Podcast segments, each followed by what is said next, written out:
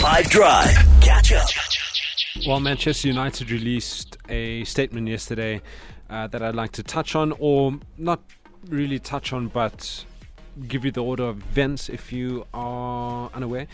Um, it was around forward Mason Greenwood. Uh, there were allegations of sexual assault against him. Uh, as soon as these allegations came to light, he was suspended. Uh, the Crown Prosecution Service and Manchester United both had their own investigations. That was back in Jan 2022. That was when he last played for Manchester United.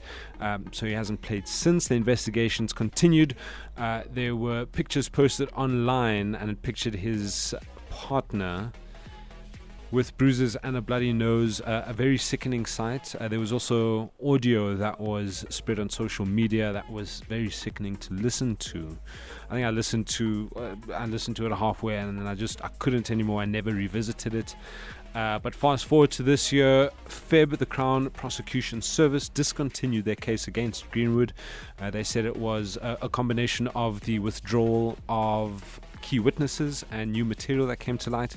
That meant there was no longer a realistic prospect of conviction. That's why they dropped the charges.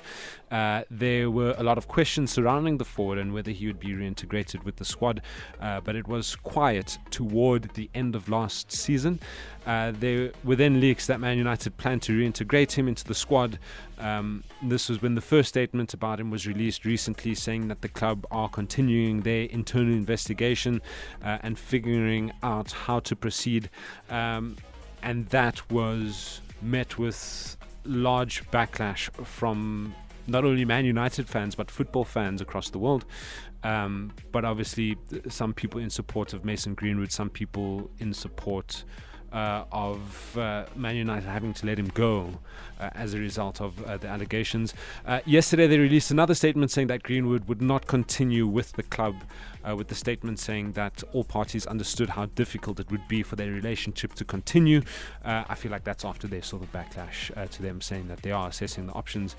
And uh, I don't know how true it is, but there are some Saudi Arabian teams who are looking at signing him. he is back together with his partner, who was pictured with a bloody nose um, and they are having a baby. That's what I have for you today. If this were a real bit of extra time, this is when the ref will blow the whistle because it's finished. Catch up from some of the best moments from the 5 Drive team by going to 5FM's catch up page on the 5FM app or 5FM.co.za.